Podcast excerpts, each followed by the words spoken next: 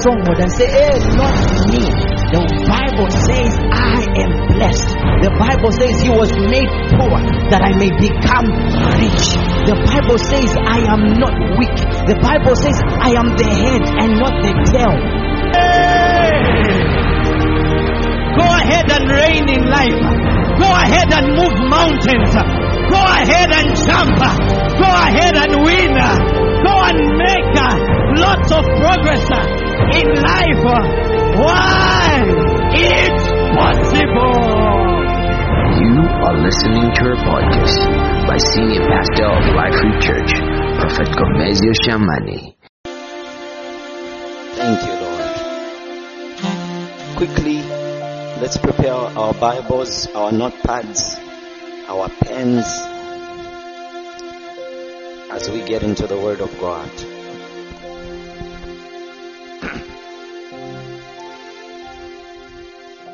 Wow.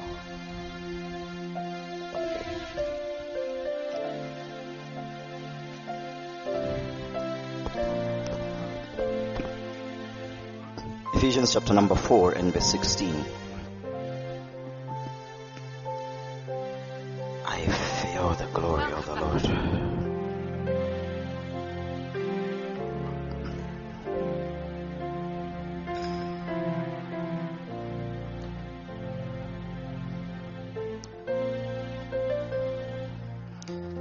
Ephesians chapter number 4 and verse 16. I feel my mic is not balanced. Thank you, Jesus.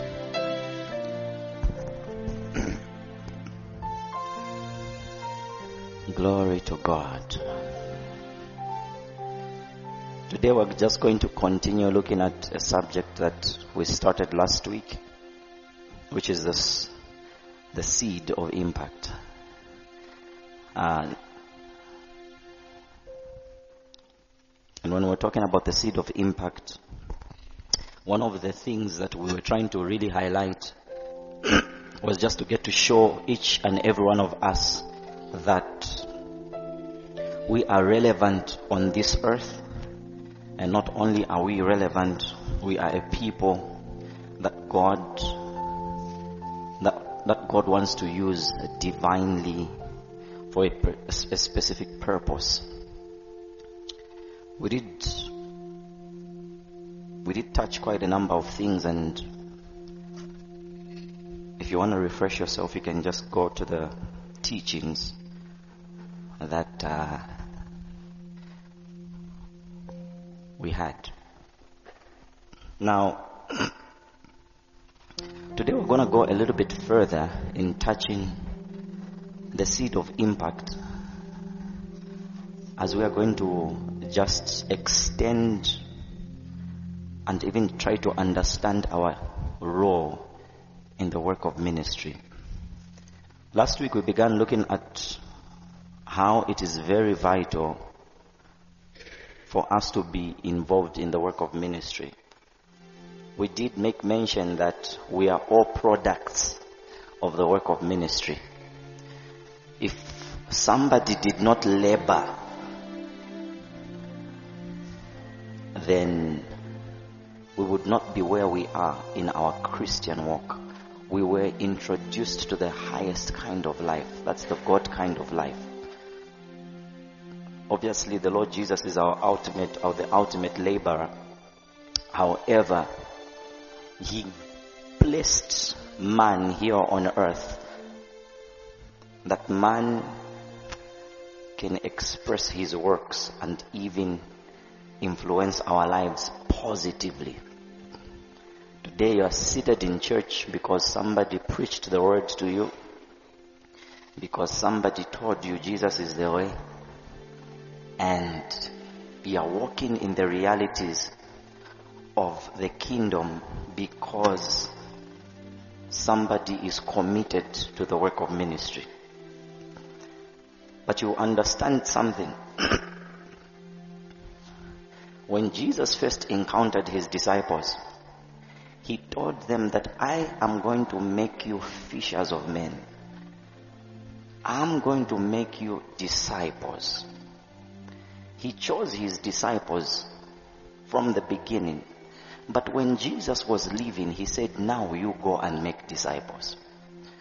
He says, go and make disciples of all nations.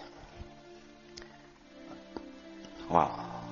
It simply means if disciples are to make disciples, then the disciples also should make disciples.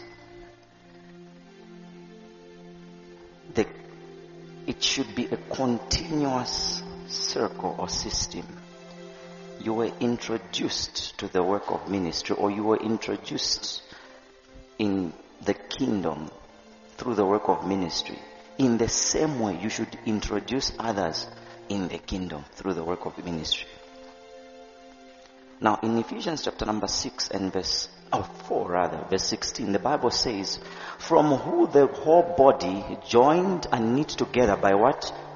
Every joint supplies, according to the effective working by which every part does its share. By virtue of you and I being part of the body of Christ, we ought to do our share. We ought to do our specific share. So tell your neighbor you have a share. But now, not only do we have the share, the Bible tells us according to the effective working. It simply means not only do we have a share, we need to take note that our work must be effective. We just don't have to work. You just don't have to usher. You just don't have to sing. You don't just have to preach. You have a share, but your work should be effective. There's already a standard there. Glory to God.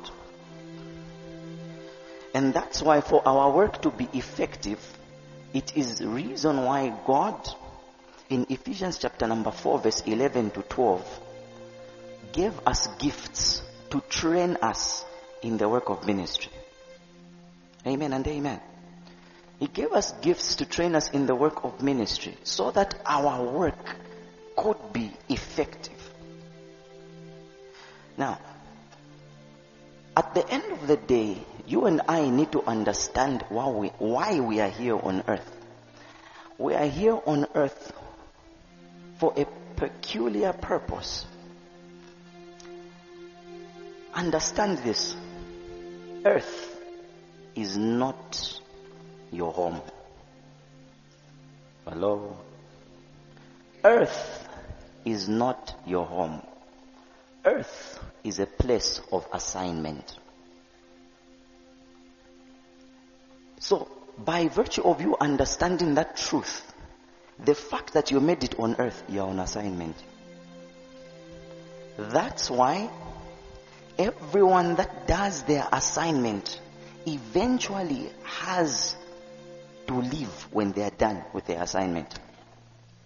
Look at everyone that came. Apostle Paul said, I've done my work. I've completed it. So, okay, if he's done his work, what should he do? He should leave the place of assignment. That's why he's not here.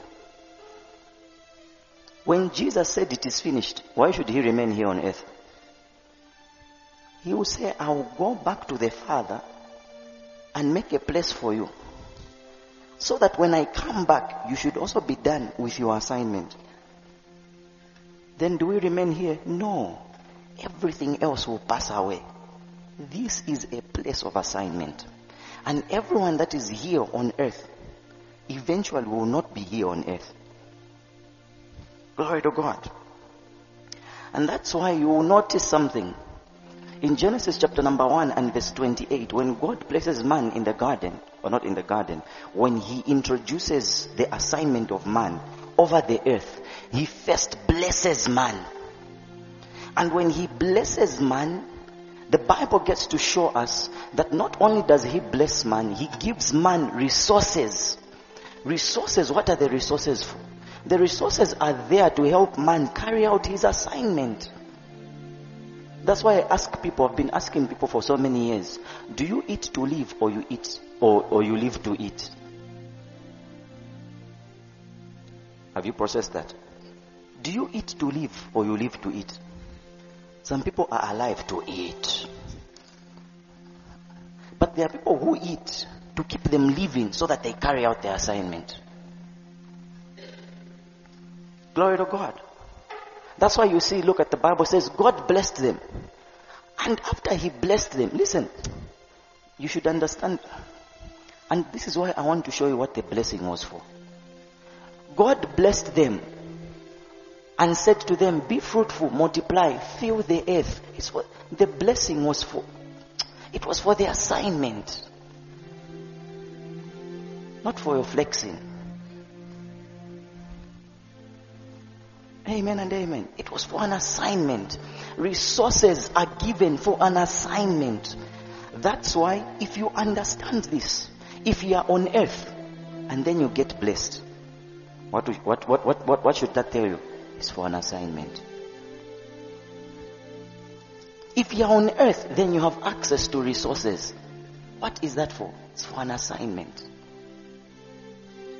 Amen and amen. The reason why the Bible says God gives the bread to the uh, uh, uh, seed to the sower and also bread to the eater is because he he requires the the sower to be alive. If the sower doesn't have bread, he will not sow and he will not be alive. But at the end of the day, all is for a divine assignment. Somebody say, I am on assignment.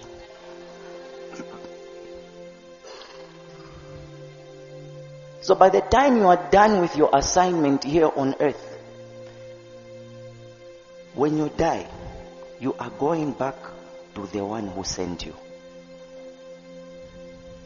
So where you go matters whose work you are doing while you're on earth, or rather determines whose work you are doing on earth. It simply means you were sent by somebody. Some people actually don't know this. Give me 2 Corinthians chapter 11, verse 14. I want to show you something. 2 Corinthians chapter number 11 and verse 14.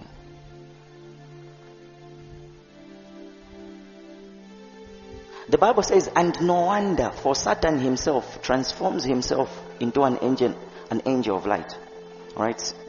It's, it's, it's, it's, the, the context here is talking about Lucifer, or rather Satan. then the next verse shows us this.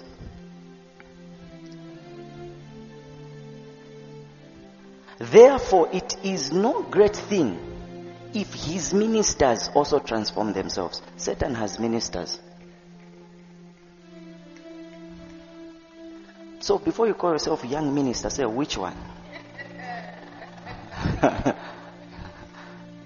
he also has ministers.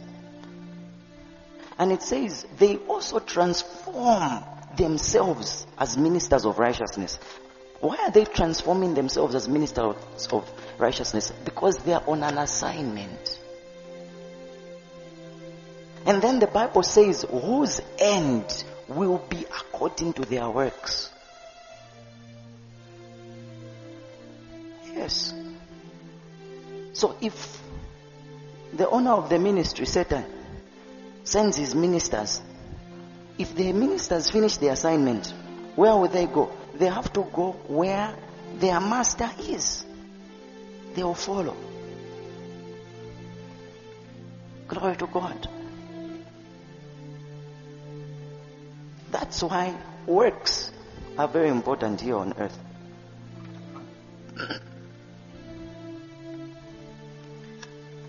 you as a believer will not be judged based on whether uh,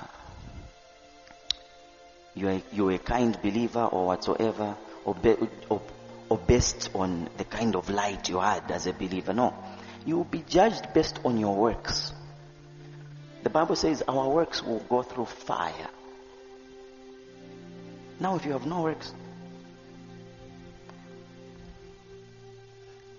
in the doctrine of eternal judgment, we will understand that believers will also be rewarded according to their works.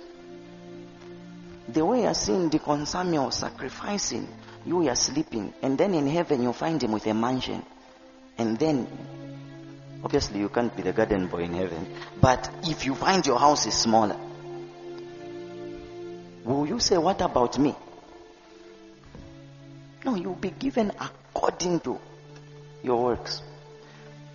That's why you need to understand that your assignment is very important. Jesus gave, give us, gave us wisdom before he left. He said, invest in the kingdom of heaven. Why was he telling us that? Because he was giving us very sharp wisdom. He was saying your investment on earth will not go with you where you're going. It will not follow you. Glory to God. Now remember, as I, as I did make mention that we're on earth for an assignment, one of the things we also need to come to understand is that the Bible shows us that sons are the ones that are effective to carry out every assignment that is here on earth. In short, every genuine servanthood is born from sonship. Amen and amen. Genuine servanthood is born from sonship. The best servants are sons. It is why you will notice that sometimes your maid can be hardworking, but she will sweep under the carpet the dirt. Why? She doesn't care. For her, she's all about the money. But if I train Joy, my daughter, how to wash plates, she will wash them well. Because she understands daddy will eat on this plate. That's right. Yeah. She understands daddy will eat on them. Amen and amen. So, servanthood, my goodness. teacher, teacher, teacher. let's, let's, let's, let's carry on.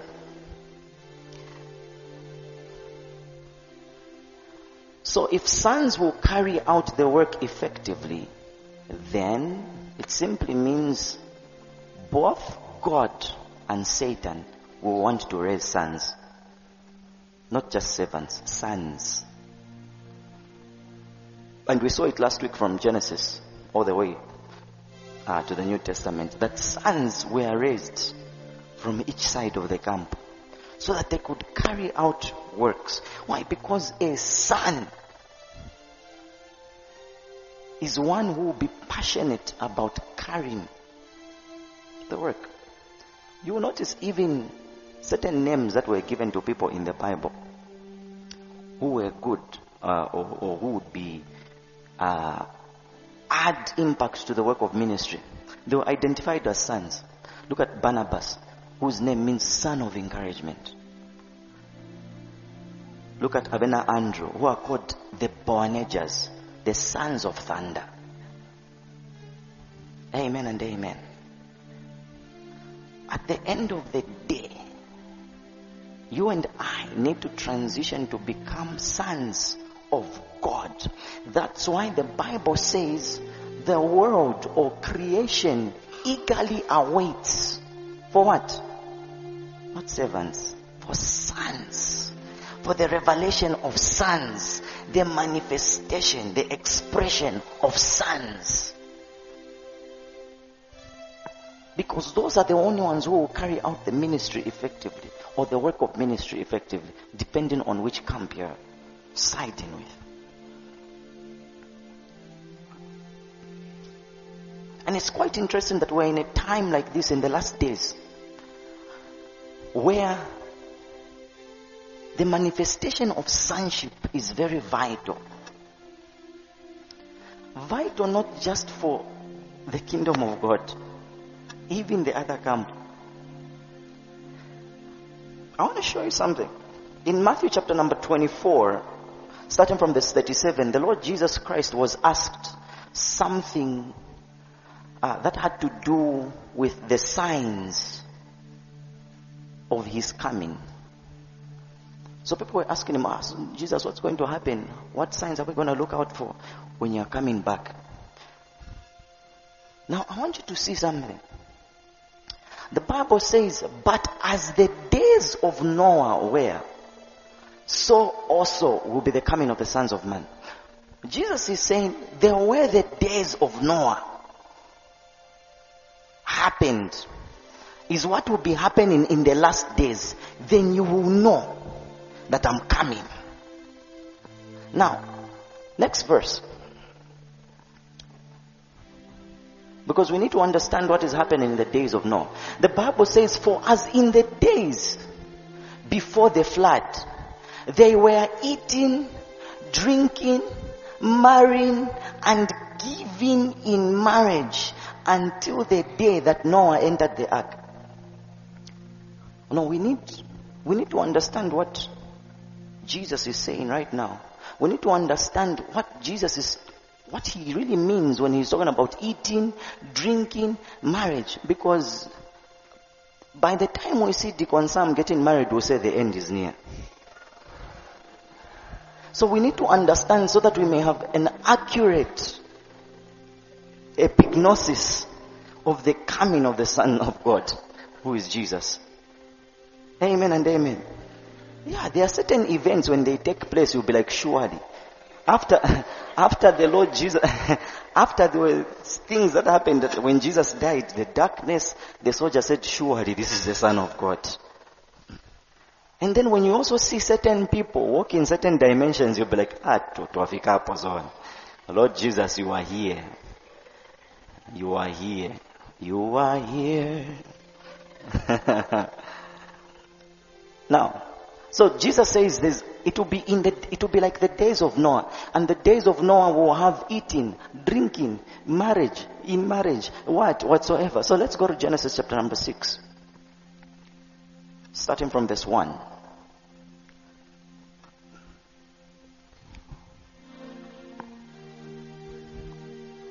Now it came to pass when men began to multiply on the face of the earth, and daughters were born to them. Uh-huh. Next verse. That, so when men multiplied on the face of the earth, the Bible says the sons of God saw the daughters of men. Now, for the sake of your understanding, I may not go too deep in exegetically explaining this, but sorry, I may not go too deep in explaining, alright, uh, yeah, or doctrinally. But in this context, the sons of God are angels. If you want a full teaching on that, you should come, we sit down, I'll show you through the scriptures.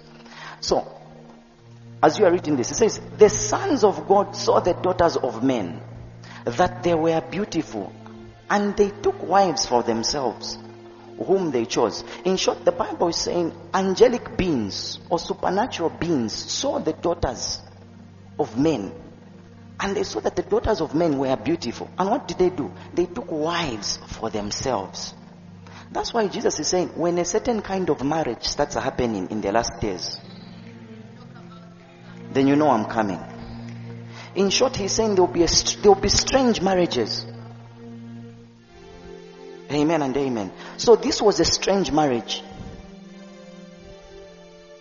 What was the strange eating? People used to eat one another. That was strange.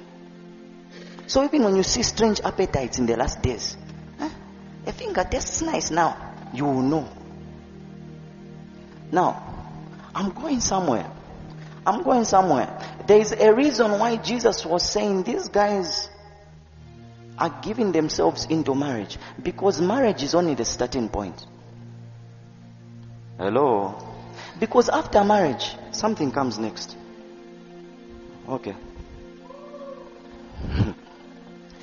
marriage is the platform to develop and initiate sons. So, the daughters of the sons of God, who are the angels, got wives for themselves of all they chose. Verse 3.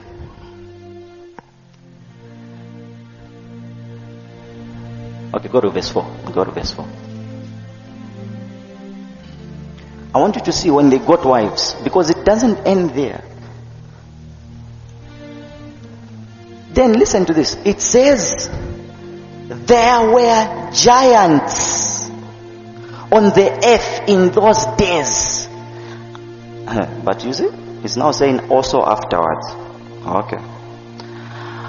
Then it says, when the sons of God came into the daughters of men and they bore children to them.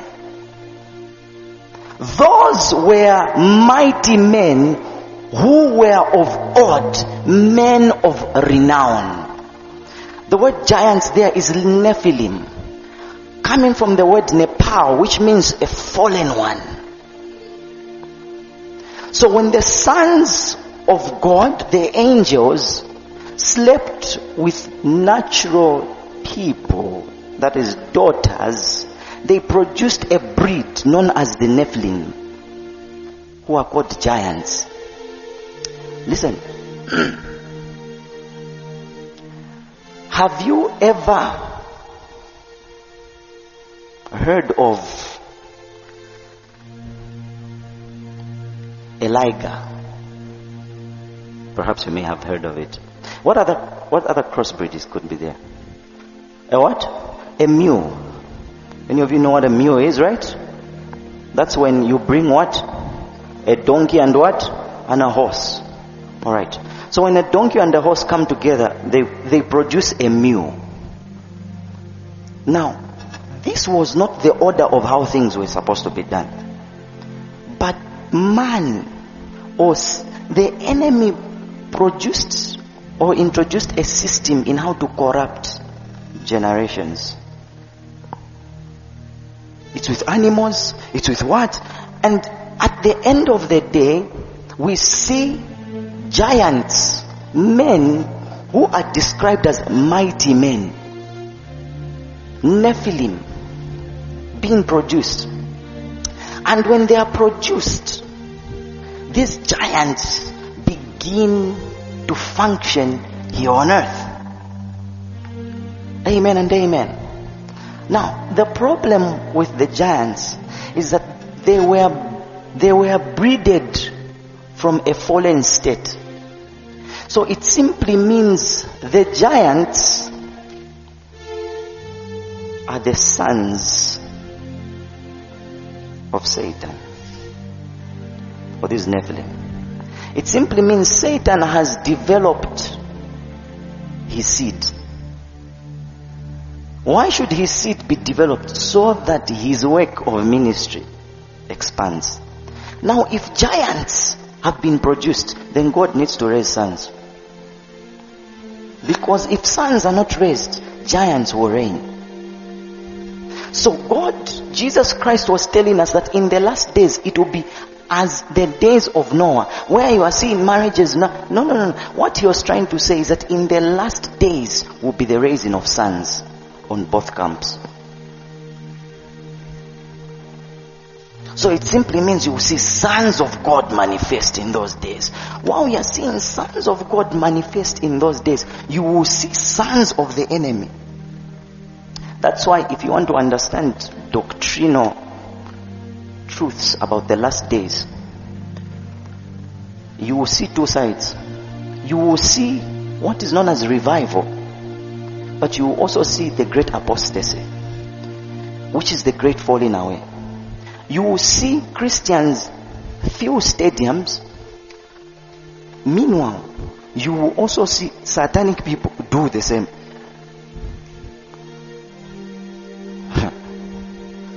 Why? Because everyone wants to raise sons. But remember from our opening scripture, the Bible actually told us that there has to be an effective working for the work of God to advance.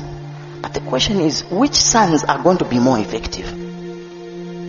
That's why, as sons of God, we have to put aside mediocre working. Just working anyhow. When these guys, listen, I don't want you necessarily, I don't necessarily want you to get, I don't necessarily want to, you to have inspiration from this, but This is just a challenge. How come witches don't complain to, to go and attack people in a cold month like this, July, at midnight? Yet you, you don't want to pray at midnight on Friday. They will not complain. In fact, they are ready. You don't even have to put an alarm. I'm telling you, it gives them satisfaction. Then the sons of God cover themselves with Eh? and they say, Father, as I sleep, give me good dreams. Some of you are not dreaming because you're supposed to be awake to pray. Eh? You're always quoting, He gives sleep to those He loves. Are you telling me Jesus Christ did not love Peter and John when He told them, Wake up, pray, watch and pray? He loved them. I'm receiving the love of God. Anyone disturbs you, "Eh, Monchani zona. I can't just receive the love of God, sure. Muntu sanga ngare deacon sure na imwe. Hmm. So it's a problem when you're only attending midnight when you're leading prayers. And it's also a problem when you only don't have bundle when it's praying time. It's, it's a cunningness. You think you don't have. It's ministry you're doing there. Oh. I talk to you. Now, listen. Sons or giants. The Nephilim were meant to occupy. I want you to catch that. That's number one. The Nephilims were meant to occupy. And you will notice even Jesus when he was when he uh, he was given a parable, he was saying, "Occupy till I come. Be busy till I come." Amen and amen. Now, if Nephilims are meant to occupy, you need to understand that when they occupy, it's for a specific reason. It is also to in, in Genesis, you need to understand that the seed of the serpent and the seed of the woman are in conflict. So it simply means when the when the giants occupy, it's against you. Listen. God said, I will take my people to a land which is full of milk and honey. And surely their land had milk and honey. But before they entered, they found giants there. They occupied. Amen and amen. Why that milk and honey are resources for you to carry out your assignment. There are certain sons that are sitting in your workplaces.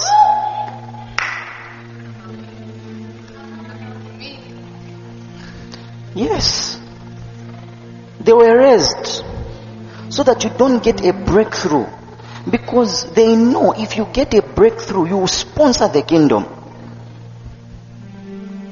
So what are they, what have they been? They've been raised. Okay? They've been raised to sit in those influential positions. And when they are raised there, they'll get money. And how they splash money, you'll be touched. I wanted, one day I walked, I was going to a certain place, I wanted to cry. I said, why am I seeing more cars parked at the bar than at the church? I was touched. Whereby someone who is supposed to come in their car, in their Range Rover. When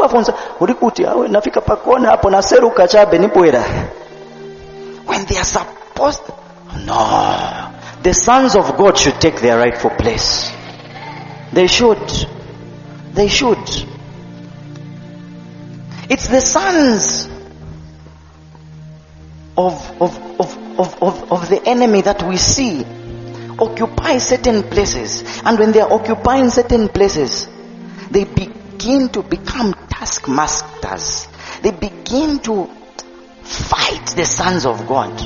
That's why you will notice Israel is supposed to go to the promised land. And they find these Nephilim guys. The kinds of giants that they found in the promised land are giants known as the, uh, the Anakim or the Anakites. These guys were serious giants. They had long necks them.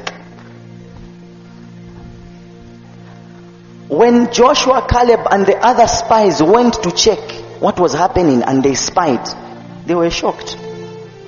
That is where the scripture which came, we looked like grasshoppers came from. Because they went there and saw the giants and says, we look like grasshoppers in front of the giants. Then someone took it as their prayer point. Lord, I'm but a grasshopper before you. You, iwe ulina thorax iwe ulina thorax. Eh? head thorax nashani abdomen. Three part being your spirit soul and body not head thorax and abdomen. Glory to god. All right quickly. Now these guys were meant to occupy places and we see they began to fight other sons of God. And that's why in one moment, Philistines, uh, the Philistines raised one serious giant by the name of Goliath, Goliath of Gath. Now, Goliath was a serious giant. Now, have you noticed? Even though he was a serious giant, why is it that he went to the sons of God, Israel? Why did he begin to say, Olimba choke? Why? It, it's like they are wired. They are wired to fight you. That's where they find their satisfaction. And if the enemy can raise that Goliath, God has a David to raise. He's got a son to raise in such a time like that. Such that when Goliath appears before the other sons and says, come here and I'm gonna destroy each and every one of you. Listen, when you see Goliath, look at David. Goliath is telling David, come here, I'm going to crush you and feed you to the dogs. He is so ruthless. But David is, you come to me with a sword, spear, and a javelin. I am raised of the Lord. Nabuela. Nabuela. I'm not going to allow. Listen. A son has to rise up to forbid wickedness. David rose up, not because someone said, no guys, we need someone. He says, who is this uncircumcised Philistines that dare defies the name of the Lord? Who is he? How dare he? I cannot permit this in my generation. No, no, no, no, no. And you see sons rising up in each dispensation. Very necessary. Because if they don't rise up, there's gonna be problems. Sons need to rise up in times like this where if they want to bring a gay agenda in this nation, someone will say, no, no, which country? Which, which Not my nation. No, no, no, no, no, no, no, no. If they say everyone has human rights, that, ah, ah, ah, we know what rights are and what bondage is. We refuse this. Somebody needs to be able to say no. That's why, at the end of the day, you as sons of God need to understand one truth. You will not be liked. If you are liked everywhere, you are a problem. It simply means you are a son everywhere in each kingdom. ukundu a son ukundu a stepson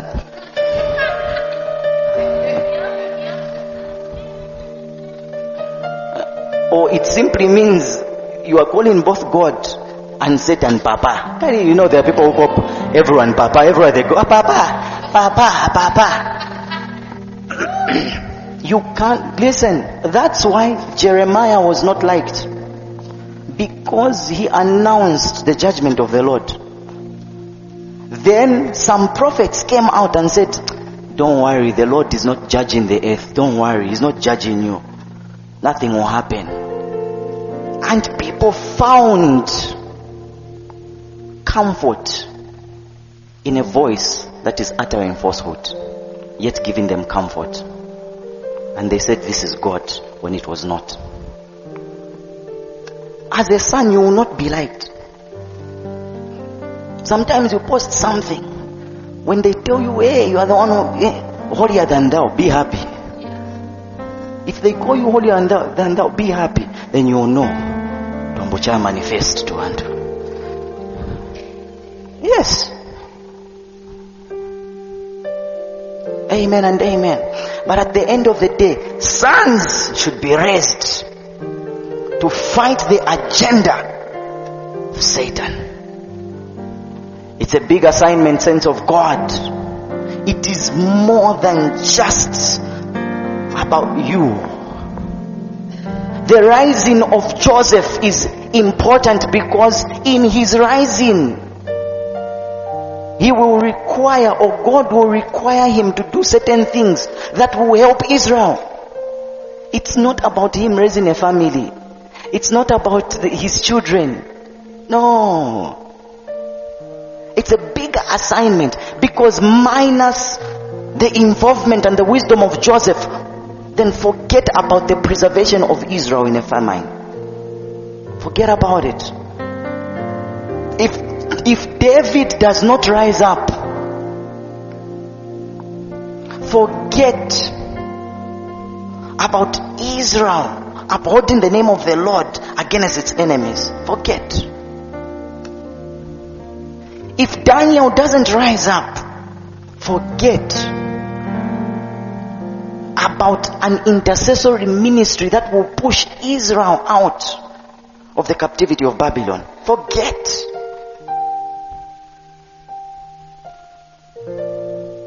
Isn't it very interesting that Israel, there is a prophecy about Israel going to be under the captivity of Babylon. And then there's a prophecy of them coming out. People are thinking it's just normal, more slavery, and they are waking, they are waking, but they are still praying to the Lord. But they are under captivity. Now listen to this. By the time Daniel is praying for Israel, the Bible tells us he encounters a principality in his prayer. Or a principality known as the Prince of Persia, which is governing activities in a land. Such that when he's praying, another prince by the name of Michael, who we, who we love to describe as the angel of the church, d- begins to also fight. Just to show you that things that happen, whether cultural, habitual, what, are governed by princes. No, it's our culture. Culture introduced by a principality. You call it culture, but for him, for someone to come out, you need another spiritual power. That's why sons are important. Somebody say, I'm a son. Say it again, I'm a son. Yes. The Bible tells us of a man by the name of Goliath, whom from his youth was described as a local champion. He's young. He grows up. I says this guy was a local champion from his youth. What does that mean? It simply means when Goliath grew to his full stature, he began to express a great kind of ability. Okay. Let me give it to you in a language that you understand. Goliath was a workforce. That's why no one could play with him. He was dangerous. He was a workforce. Now listen. If you want to destroy a workforce, then you just don't need to become a workforce. You need to become a better workforce. That's why certain processes are important. That's why God will allow David to fight a lion. That's why God will allow David to fight a bear. Because those are processes that will help him fight Goliath. What I'm trying to say is that if a son is to carry the ministry of God, you can't be mid, you, you can't be mediocre. Can't give low level. No, you can't. You can't.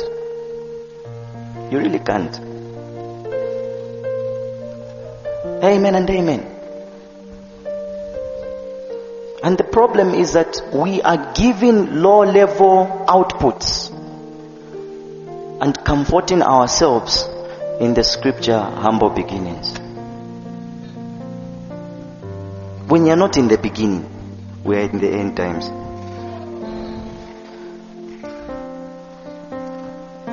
Amen and amen.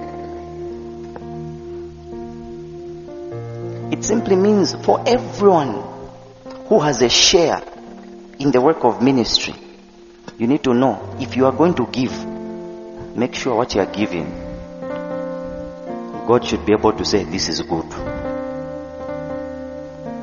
It can't be low level standard, it has to be effective.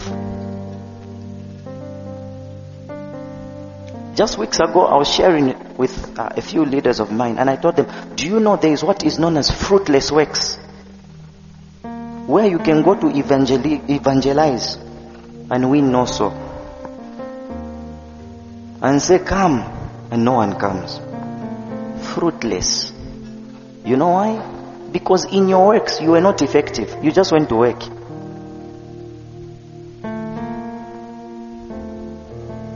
Listen, when you're telling someone receive Christ, you think Satan is quiet.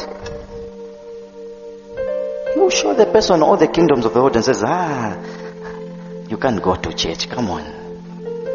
Eh?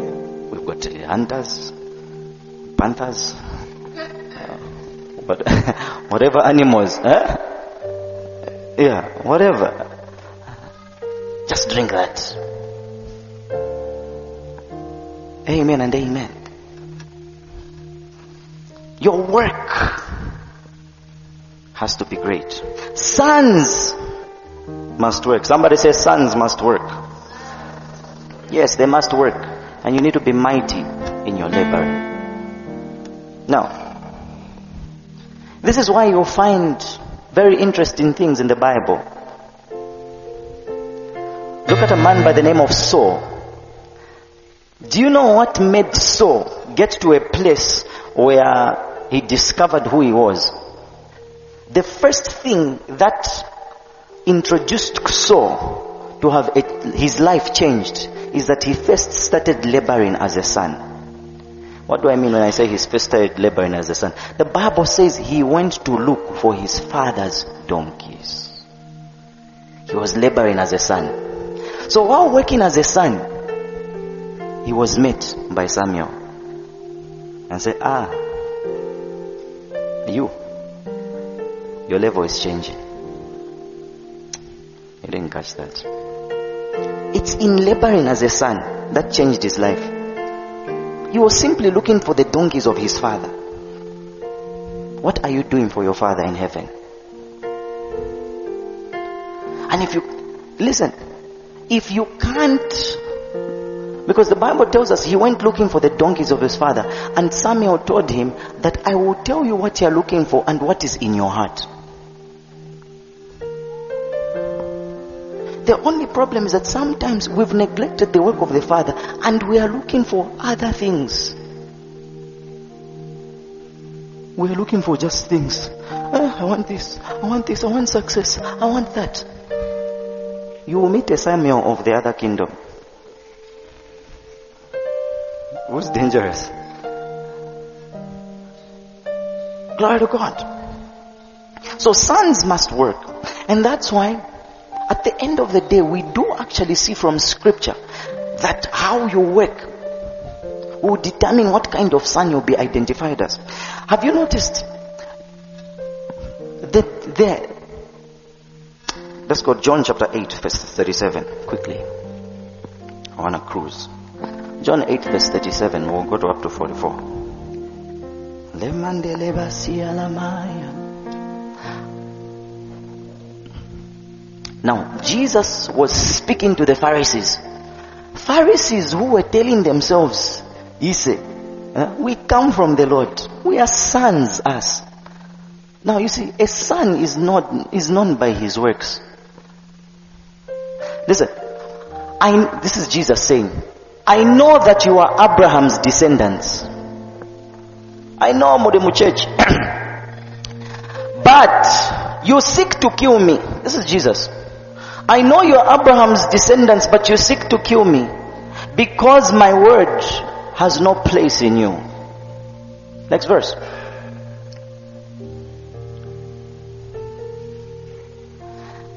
Jesus says, I speak what I have seen with my father. And you do what you have seen with your father. You don't do before you see. But who do you see from? Your father.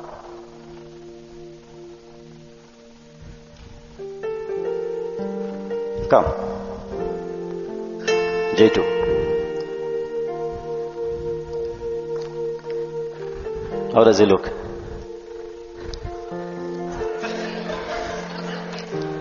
Do you get the revelation? Okay.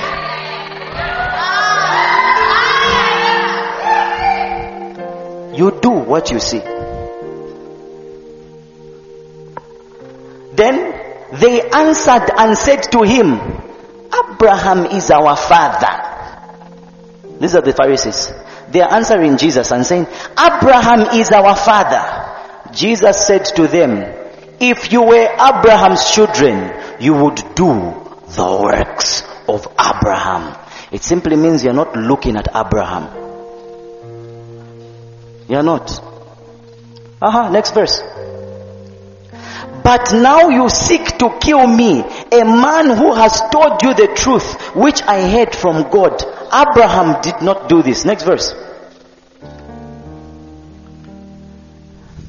You do the deeds of your father. Then they said to him, We were not born of fornication. We have one father, God. Eh, eh. These are Pharisees. No, we, just. We don't shani. Hmm? I don't go to the club. I'm okay. I'm good. And our Father is God. One fear. Oh, okay. And Jesus, tell us. this next verse. Jesus said to them, if God were your Father, you would love me. For I proceeded forth and came from God, nor have I come of myself, but he that sent me. Next verse. Why do you not understand my speech? Because you are not able to listen to my word. Next verse. Finish them, Jesus. You now he he gives them a revelation of who their father is. You are of your father, the devil. And the desires of your father you want to do. He was a murderer from the beginning and does not stand in the truth because there is no truth in him. When he speaks a lie, he speaks from his own resources. For he is a liar and the father of it. Jesus is revealing to them that Satan was a murderer from the beginning. Why do you want to kill me? Oh, oh, it's your father. You learned it from your father. eh? You learned it from your father. Yet he is speaking to people who are identified as descendants of Abraham. But in works are descending from Jauros. Amen and amen. He says he's showing you identification. He's showing you that through your works and through what you love, you will know them. Glory to God. What do you love? What are your works? Amen and amen. At the end of the day, you need to understand that how you labor in the vineyard of God will help you so greatly in the sense that we can't really separate our lives from ministry. I'm telling you, we can't. Last week I said if we separate, if we, if we choose to just focus on ourselves, remember how Adam and Eve chose just to focus on ourselves, yet on themselves, yet when Satan appeared, just by them eating, Satan appeared and said, now I have the kingdoms of the world. It simply means in their selfishness, they pushed Satan's kingdom. They didn't realize that. You can't separate yourself from the work of ministry. You can't. It's either you're pushing an agenda or another. This simply is just to show us if you work for God, it's not a loss. Your work for God has got serious capacities to push you in serious levels in your life. It has. We've had people, even in here, get jobs because they were trained to labor in a certain thing. Just because they were trained to labor in a certain thing.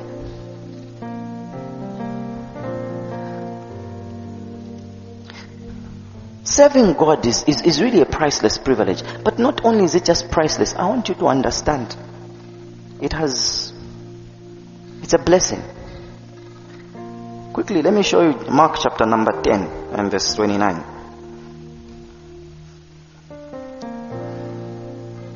Mark chapter 10 and verse 29.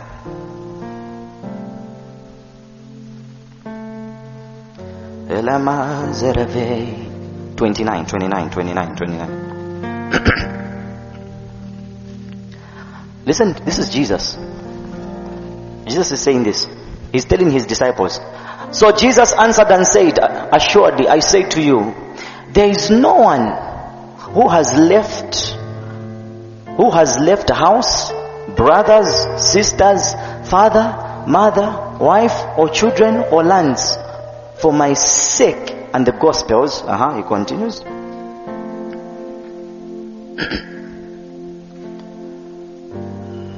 Who shall not receive a hundredfold? Hello? He's saying, I need you to understand that in the work of ministry, sometimes there's a place of sacrifice. Sometimes there's a place of inconvenience. And that's fine.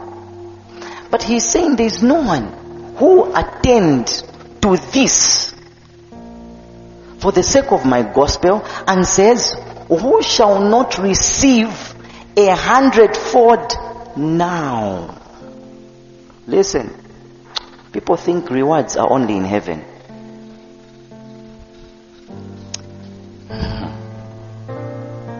You're wrong. Jesus pays even here on earth. It says, now, you had let go of something, but his, his reward for you is hundredfold. It says, you shall not receive a hundredfold now, or shall you not receive a hundredfold now in this time? Then look at what it says.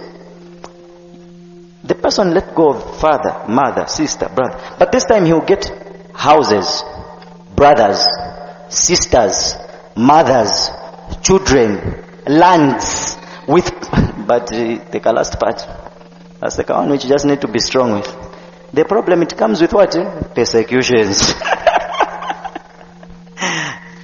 that's the only problem. It will come with persecutions. Eh, that ka-! Satanist. How? From nowhere. ah, hmm? Satanist. It will come with persecutions. But listen, this is not there to stir up a thirst of lust for you to work for God. This is already there to make you understand that the houses, brothers, mothers, sisters are all there to help you for the assignment. Not for you to make a name for yourself. Amen. It's dangerous to make a name for yourself. Tell your neighbor. Because Jesus is making his name made known to the nations. That's why it's dangerous.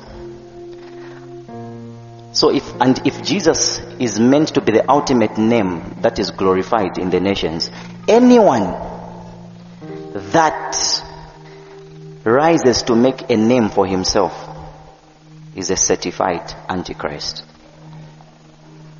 That's why the Bible says there will be false Christs that will come. Why? Because you are trying to replace the name that is meant to be glorified. Oh. Alright. Then it shows you that this hundredfold shall happen now, and the last part it says, and in the age to come. It simply means Jesus, for your work of ministry, Jesus pays you twice. Here on earth and in heaven. Amen and amen. It simply, this is to show us your involvement in the work of ministry is not in vain. The one who pays you at the end of the day is Jesus. One day, one day the Lord spoke to me and He taught me, I am not a cheap employer. It's not cheap. Because sometimes the things that you sacrifice for you think as if, eh, okay. Many other times, I actually had, a few years ago, I actually had an opportunity to be staying in the United Kingdom.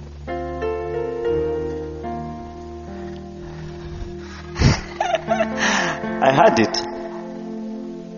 Some people can say, hey, it's a breakthrough. But the Lord said, no. No. Said, hey. Yeah.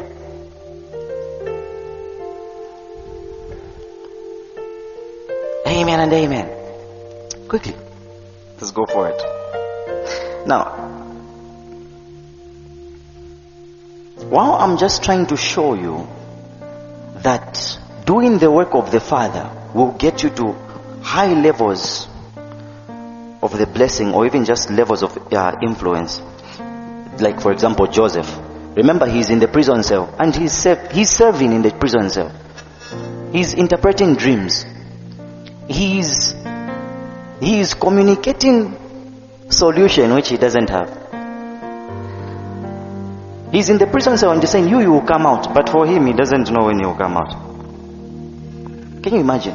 And that's how some of you are. You only feel you can pray for someone who, who, who maybe may be sick. Let's say if someone is sick, you only feel you can pray for them if you're healthy. If you've got a headache and someone tells you I've got a headache, you say, ah, I can't pray for you. That's the only thing. But we're saying Joseph is given a solution to a certain man with something that he actually doesn't even have himself. And because of that, he is, he, he is lifted to a place of honor. So the Bible says. And when he's lifted to a place of honor, what does he do? He helps the whole Israel. So there is a lifting that comes after you serve. Okay? Catch this. There's a lifting that comes after you serve, but there are times a lifting comes before you serve. The, the lifting is there to put you in that place so that you can serve. Hello? This is the kind that Esther has. Esther is put in the palace for the sake of the Jews. You're just not going to find favor. Someone from nowhere will just like you. I like you. I like you. Yeah, I like you. What? How special are you? No. You are going to the palace not because you are, too, you are the most beautiful. You are going to the palace for the sake of the Jews. Some of you will sit in government offices not to loot money. That's, that's why you're getting, you're, you're, you're missing it. It's not so that you can invest fast, fast for your family. Is more good to my plot fast, fast. Mozisunga, you've secured the future. No. Ah, no, no, no, no, no, no. You are put there for a reason. God knows there's an Isaac connected to you. There's a Chancer connected to you. There's a Kelvin connected to you. He knows there's a people that you are connected to beyond even your, your own family. That you will help one day. That need that help. Because he's put you there for a reason. So just because you get that breakthrough don't just come and testify and say eh, in the favor of the lord. Kaya nothing a salary. Next day i got uh, i was I, I was given a promotion. I don't know. Another promotion another promotion another promotion. It's not for yourself. Amen. It's not for yourself. That's why this is a wisdom we like saying. If me if all of you are my children and you come home and i buy a new tv when your friends come what do you say? Look at our tv Yes, my progress is your progress. That's why you shouldn't, don't fight the progress of your father.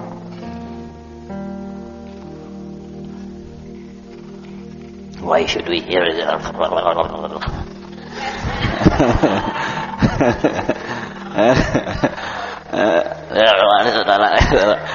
My goodness. Kuli muntu akalipa ku nyumba baleta TV 70 inch.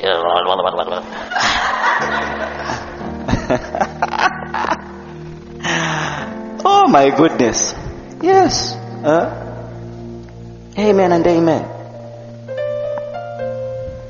Somebody say progress. Uh-huh. Now. So if saving will get you to a place and then you get to a place before you save. Have wisdom to understand that that position is for you to save. And that's why if you ignore that position the counsel of mordecai to esther will work. Because it says if you don't do it god will raise deliverance from another place. Then you and your family will perish. It simply means if you remain in po- that position and you are not honoring God or not serving, you will not keep that position.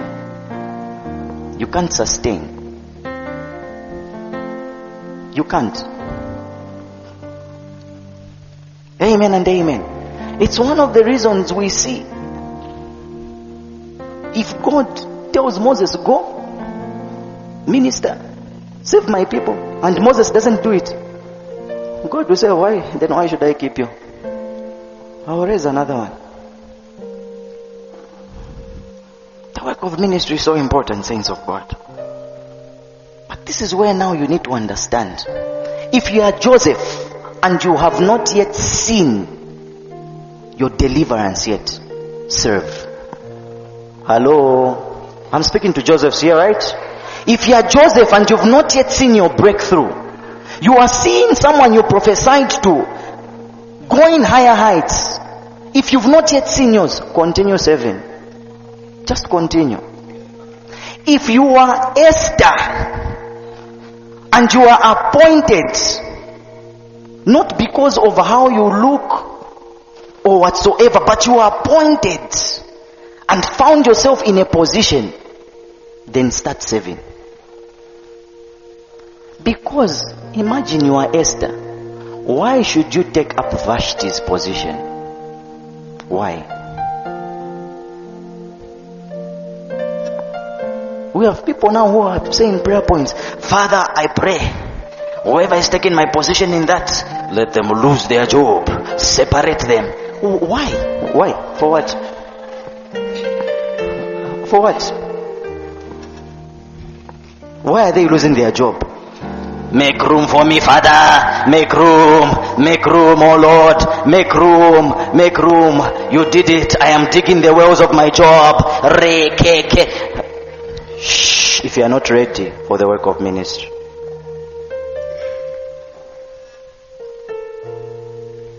Why? Because sons work, children are kept.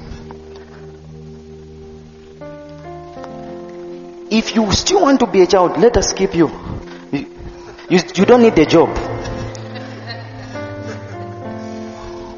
We- don't, you don't need a job.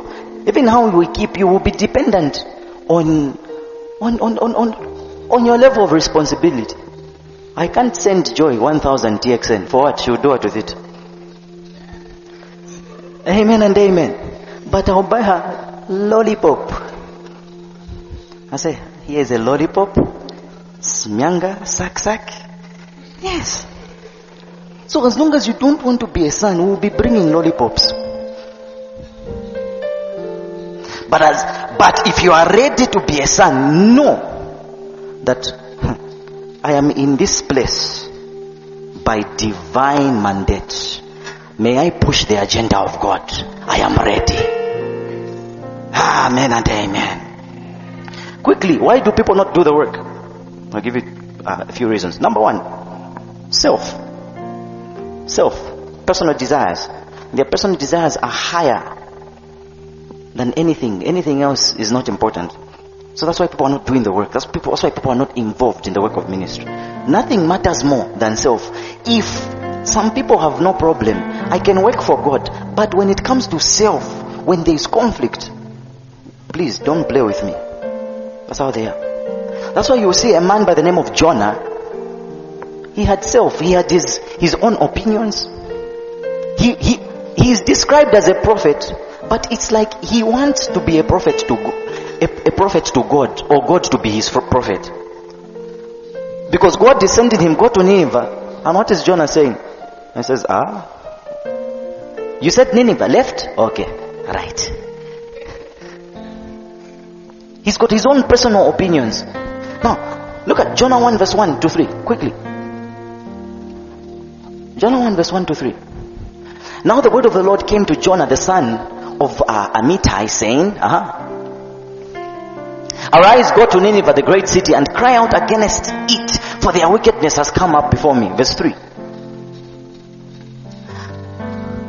But Jonah arose to flee to Tarshish. Now, listen, look at, look at the description. God gave him a what? A command and an assignment. But the Bible is saying Jonah arose to flee from Tarshish from the presence of the Lord. Dis- disobedience was described as leaving the presence of God. Listen, listen, listen. And he went down to Jota, Joppa and found a ship going to Tarshish. So he paid the fare and went down into it to go with them to Tarshish from the presence of the Lord.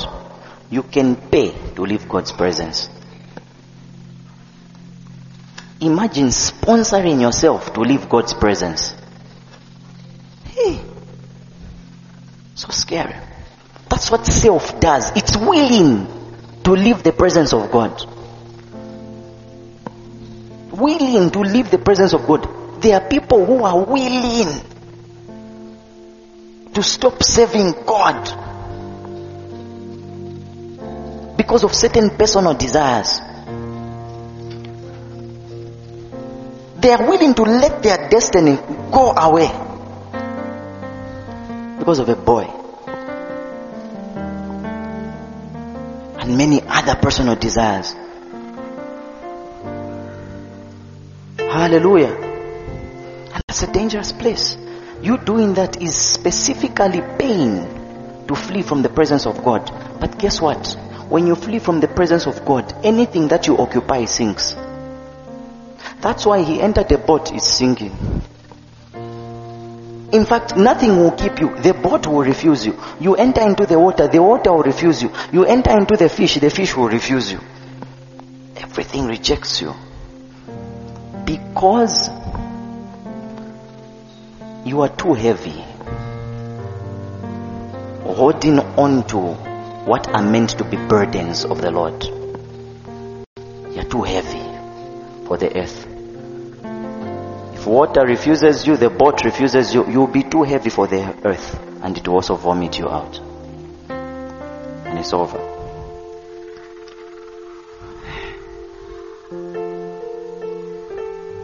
What is another challenge that people have that causes them not to uh, participate in the work of ministry? Identity issues. There are certain people who struggle.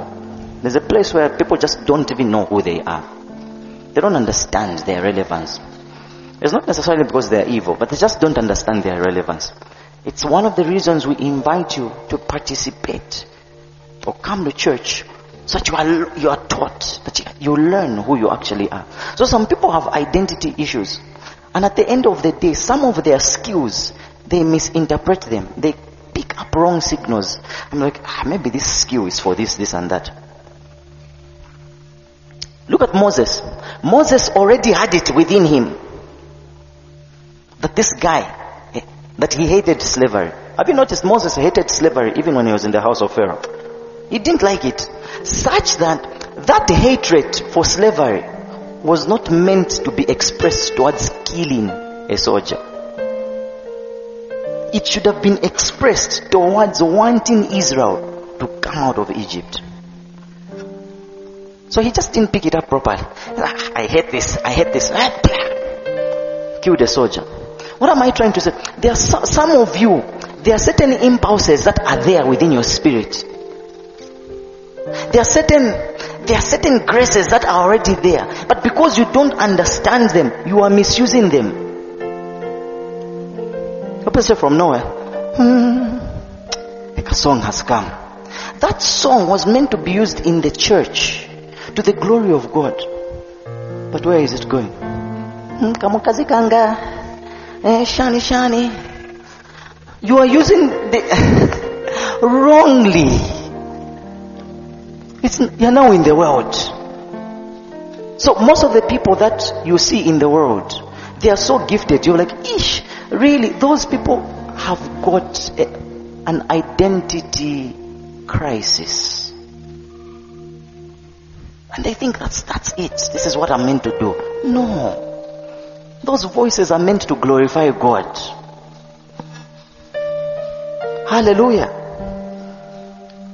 That's why at the end of the day, you will notice that Jesus is using Peter, who is a fisherman, and he says, These skills, with those skills that you already have, that's what I will use you to become a fisher of man. God wants to use those, those skills, those acting skills, those dancing skills, those skills of public speaking. But you don't understand. You think they're just for, for sure. May the Lord give us clarity of our identity in Jesus' name. And obviously, the last thing why others don't do the work of ministry is simply because of circumstances. Sometimes things are difficult for people. Like, for example, look at the, the look at uh, Elijah. The guy is so overwhelmed. He was already a prophet, and he's so overwhelmed, and he just says, "Hmm, "Ah, no." He decides to run away and says, "Father, oh dear Lord, kill me." But there's something you're supposed to understand even in tough times that if you can hold on, the Bible says, count it all joy when you go through tough trials. It says, behold it like the way the Lord Jesus Christ did it. He counted it all joy because when he knew, you know why he went to the cross? He knew that when he was going to the cross, he knew that I'm doing this for Kuyela. He knew that I'm doing this for grace. He knew that when I say it is finished, ah, there'll be a serious harvest of souls. So what should be your responses, saints of God, to the work of ministry? What should be your responses? Number one, get busy. Get busy. First Corinthians chapter number 15 verse 58. Give me an NIV. Get busy. First Corinthians 15 verse 58. Give me an NIV.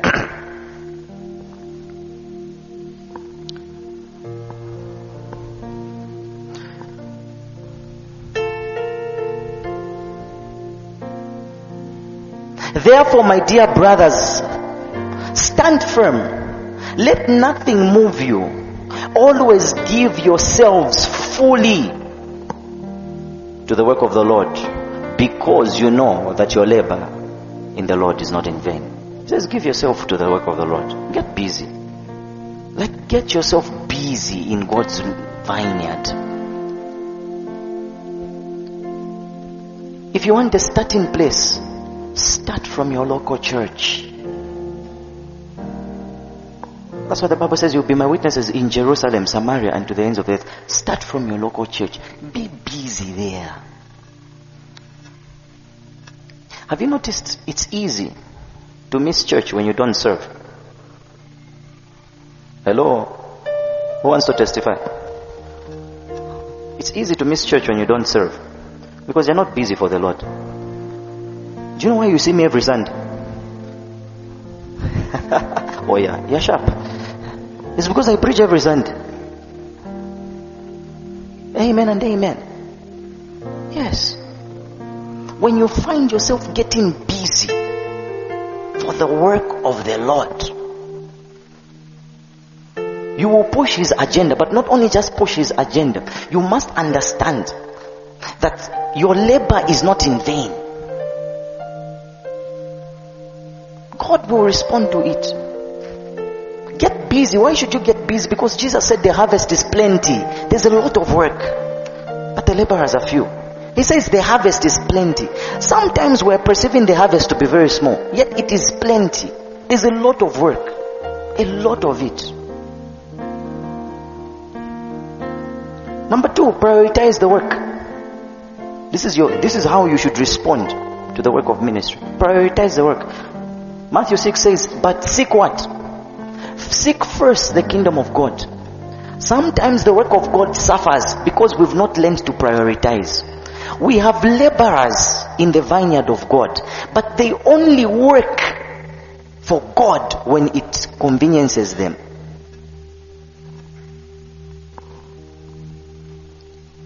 They can't cancel things for God. No, we need to go to show grounds. Ah. Anyway, can't you floss? It is well. Prioritize the work. I remember, you guys actually don't know. Not too far uh, uh, long. I I was scheduled. That should have been a, a Saturday. I went to I, I, went for a checkup for my my, my teeth, and uh, the, the, the dentist was like, hmm, "Sir, we need to remove one. All right, we need to remove one because I had this discomfort." I know when you have you there's a certain place where you can have discomfort because of natural circumstances, not because it's spiritual. Amen and amen. Yes. Uh, so I had this discomfort in my tooth, and ish, I said, anyway, I'm not going to ignore it, and I don't want it to get to a very serious place where it it affects me. So I went on Saturday, and they told me, okay, you come we're going to schedule an appointment for you and uh, you are going to extract your tooth. So my appointment for extracting my tooth was on Sunday. Hello? It was on Sunday. Because if they asked me to extract it on Saturday, I was not going to talk for maybe one or two days. it was going to be difficult. But it was on Sunday. So I said, no problem. I'm going to come. I'm going to come the next day on Sunday and I'll do it after church. I'll clear my schedules. After Sunday service, I'm about to go for that appointment to extract my tooth. Suddenly, about, I don't know where people came from, made appointments with me last minute. Pastor, we want to see you. Sorry, we are sorry. I said, ah, the app stopped working. No, but uh, we want, we need to see you. And I said, ish. You know what I did? I said, fine the needs of the people. Praise be to God. But next time use the app. Hallelujah. I began to minister to people and I left this place way after 17 hours. Some of you don't know I'm usually one of the last people to leave here. I left this place way after 17 hours. But what's strange is that after my last appointment, my tooth problem stopped. Like, it's now m- months. I've not even gone for a checkup. It stopped. And I did understand also that's what God does when you prioritize His work. Amen and amen. And if you can learn to prioritize God's work, it's a serious advantage to you, saints of God. Number three, don't lack in zeal. Have zeal. Take things personal. Listen, if you can't take the work of God personal, then it won't move.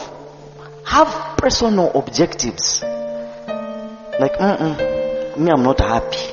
When you see certain things, like Nehemiah, he shouldn't be.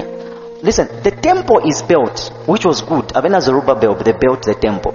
But Nehemiah is not happy that there are no wars. Yes, let's be happy in our progresses. But let's have burdens over things we don't have yet. Have burdens over souls. Have burdens. How is the attendance today? Have burdens. Okay, how is the offering? You need to, you have to take it personal. Very, very personal. You know, I take it very, very personal, even just to share the word of God with you.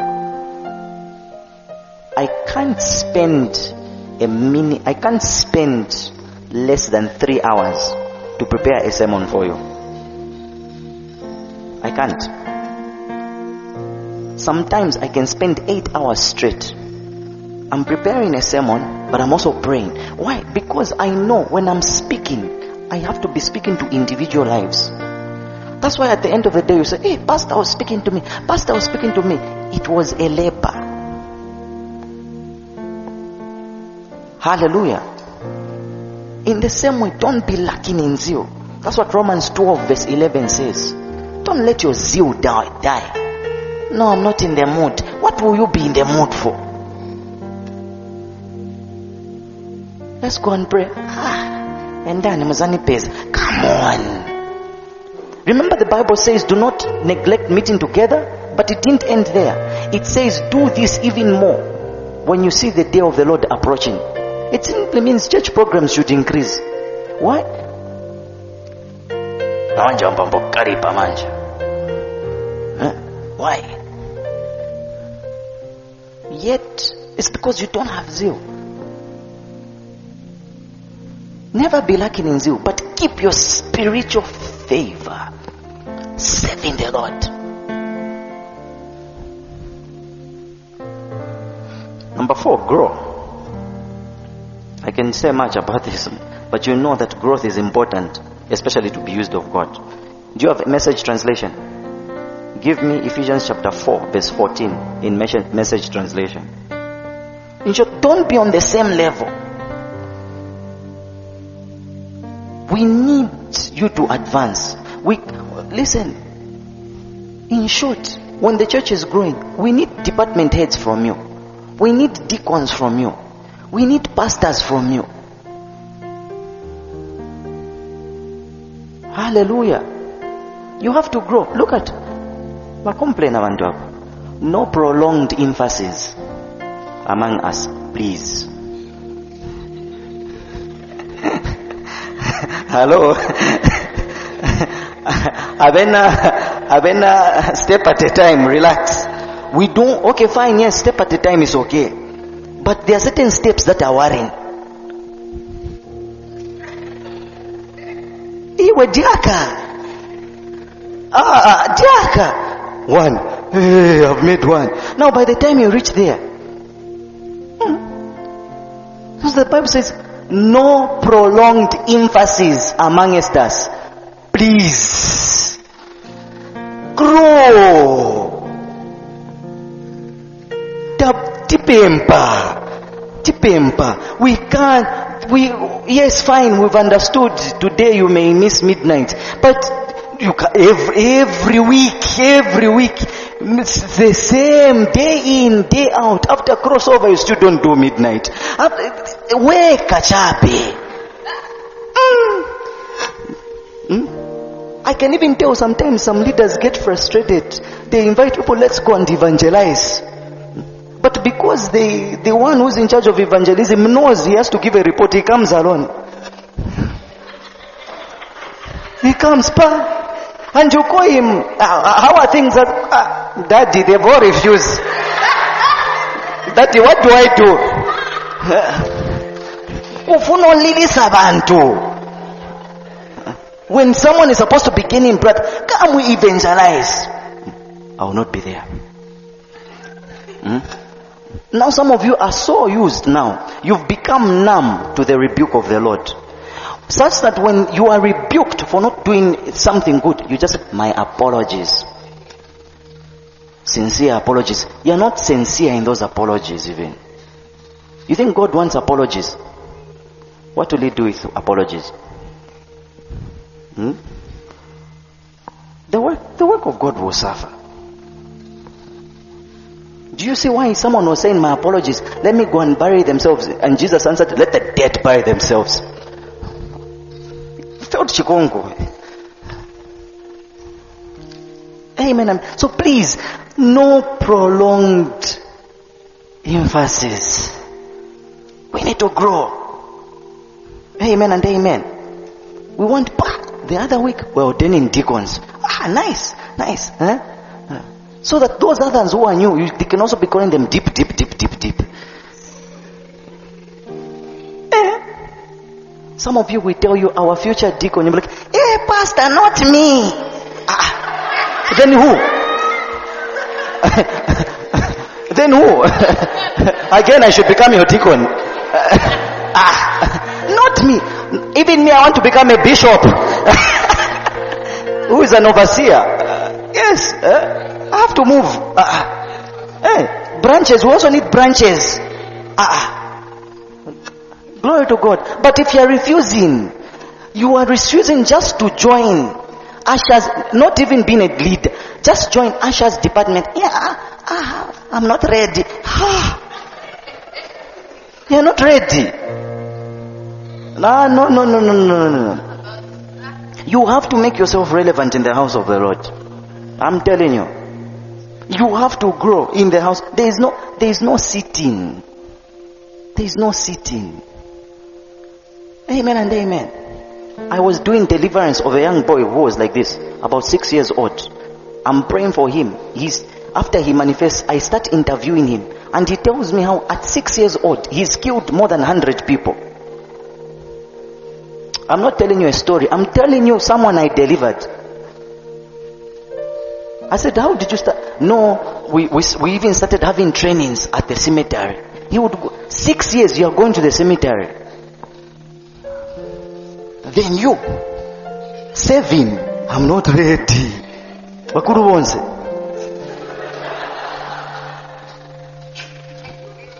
Kanshi, if it's that, we'll just pray for you, Coco Melon, so that.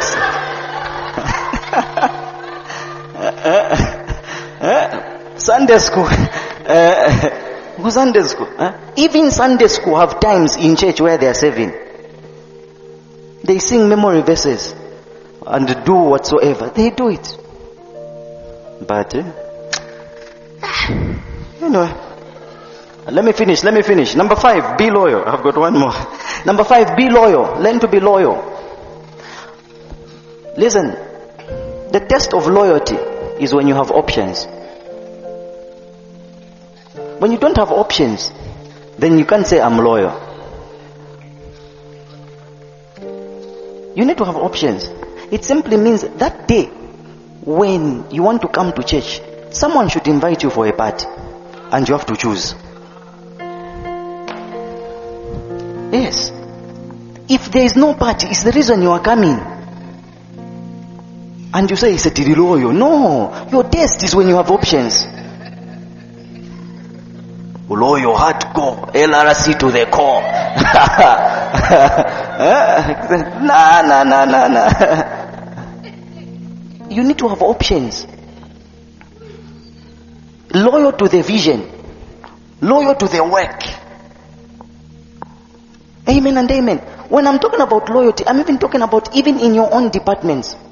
If you want to know I am a loyal usher or a loyal press team member, first yambana nani na umuntu umozi. Then you know you are loyal. Let someone vex your spirit. Then you say, i i'm still an usher or I'm still a press team member. Because you have the option to stay or what? Leave. Then you know you are loyal. Yes. if you want to know you are loyal, loyal to the visionary, receive fire first from him. Not just fire, consuming fire.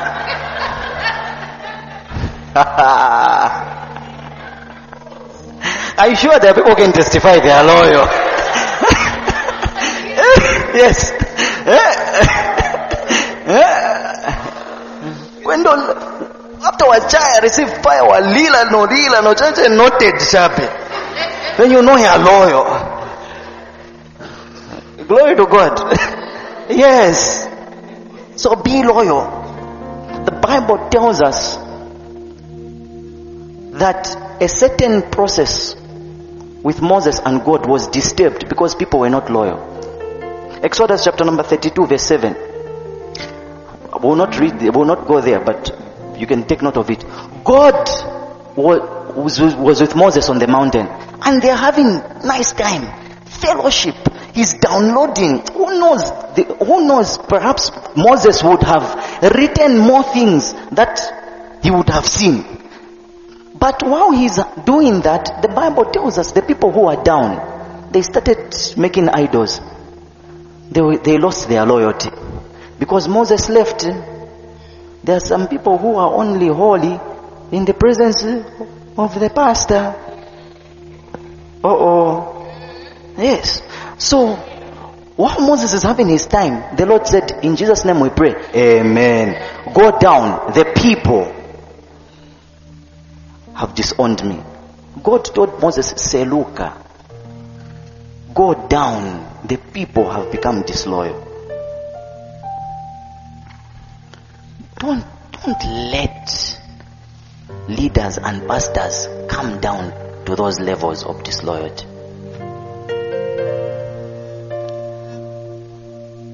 Pastor should not see visions that no one is doing setup and he comes to do it himself.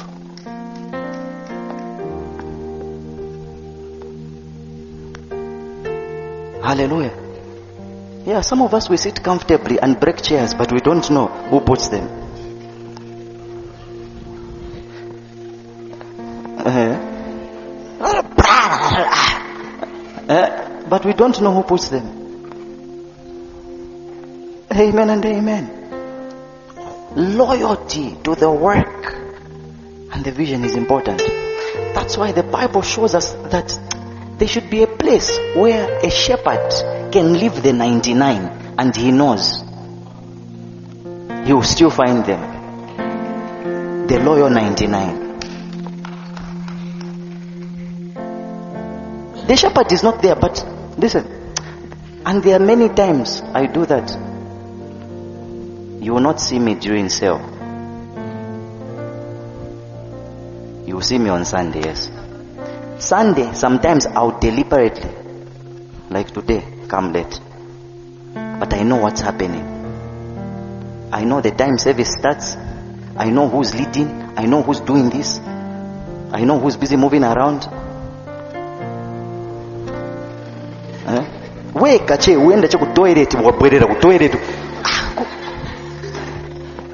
Ni order oh my goodness. Amen and amen. Okay let me end with my last point. The last thing.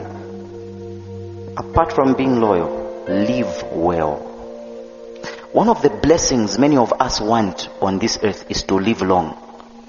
But there's a greater blessing beyond living long, it's living well. Hello? You don't necessarily have to have a hundred years. I know we used to tell each other that sometimes you lie to your boyfriend that you live together for a hundred years or whatsoever. but that's fine. But a greater reality is living well. It simply means, listen, I want you to understand that none of us controls the number of days we have here. None of us. Not me. Not you. Listen, covering does not control your length of life. It doesn't. It simply means we all have an assignment here on earth, but it is in a specific time frame. Listen, I'm not trying to be a prophet of doom or anything. Some of you 40 are gone. God forbid. yes. Others 50 they are gone. Their assignment is done. There are people like uh, uh, the, the different uh, people that we see. Archbishop Benson Idahosa, a serious father in, in, in Africa. He died in his 50s. That was his time frame. Jesus died at 33. He started at 30, he died at 33. You wanted to keep him an ancestor in the generation. Our hundred year old Jesus. no. Eh, 2000 years ago, he is still here today. No, he had to go. He did his work within three years. Paul, when his time was up, he had to go. But what matters at the end of the day is what are you doing now till your last breath? The problem is you all don't know when your last breath is. Would you be happy if your last breath was today? And what you've done between now and 15 hours is just that. That's why at the end of the day, live well. And living well will only be in Christ Jesus. Fulfilling His purpose. When we are ministering, we, we know. How many of you notice? For the past months, I've been teaching on the last days. Somehow. I'm just saying, we're in the last days. We're in the last days. My heart races sometimes. Guys, we're in the last days. We're in the last days. You are seeing now young people are rising, doing wonders.